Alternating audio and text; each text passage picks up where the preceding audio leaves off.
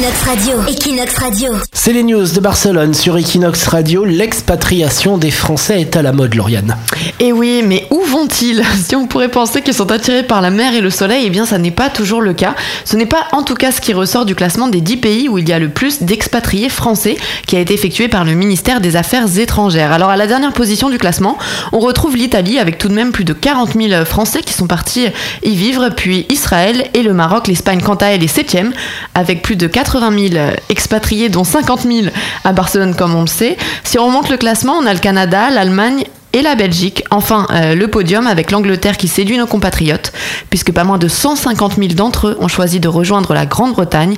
En deuxième position, les États-Unis. Et le grand gagnant, eh bien, c'est la Suisse avec près de 180 000 expatriés français. On se demande bien pourquoi. Amandine, elle va faire des dénonciations, là, des courriers anonymes au fisc. Oh, mais c'est quand même bizarre, quoi. La Suisse, euh, on sait tous pourquoi. Pour l'emploi Oui, bien sûr. Pour les bons, les bons salaires. et pour le chocolat. Equinox Radio. Equinox Radio.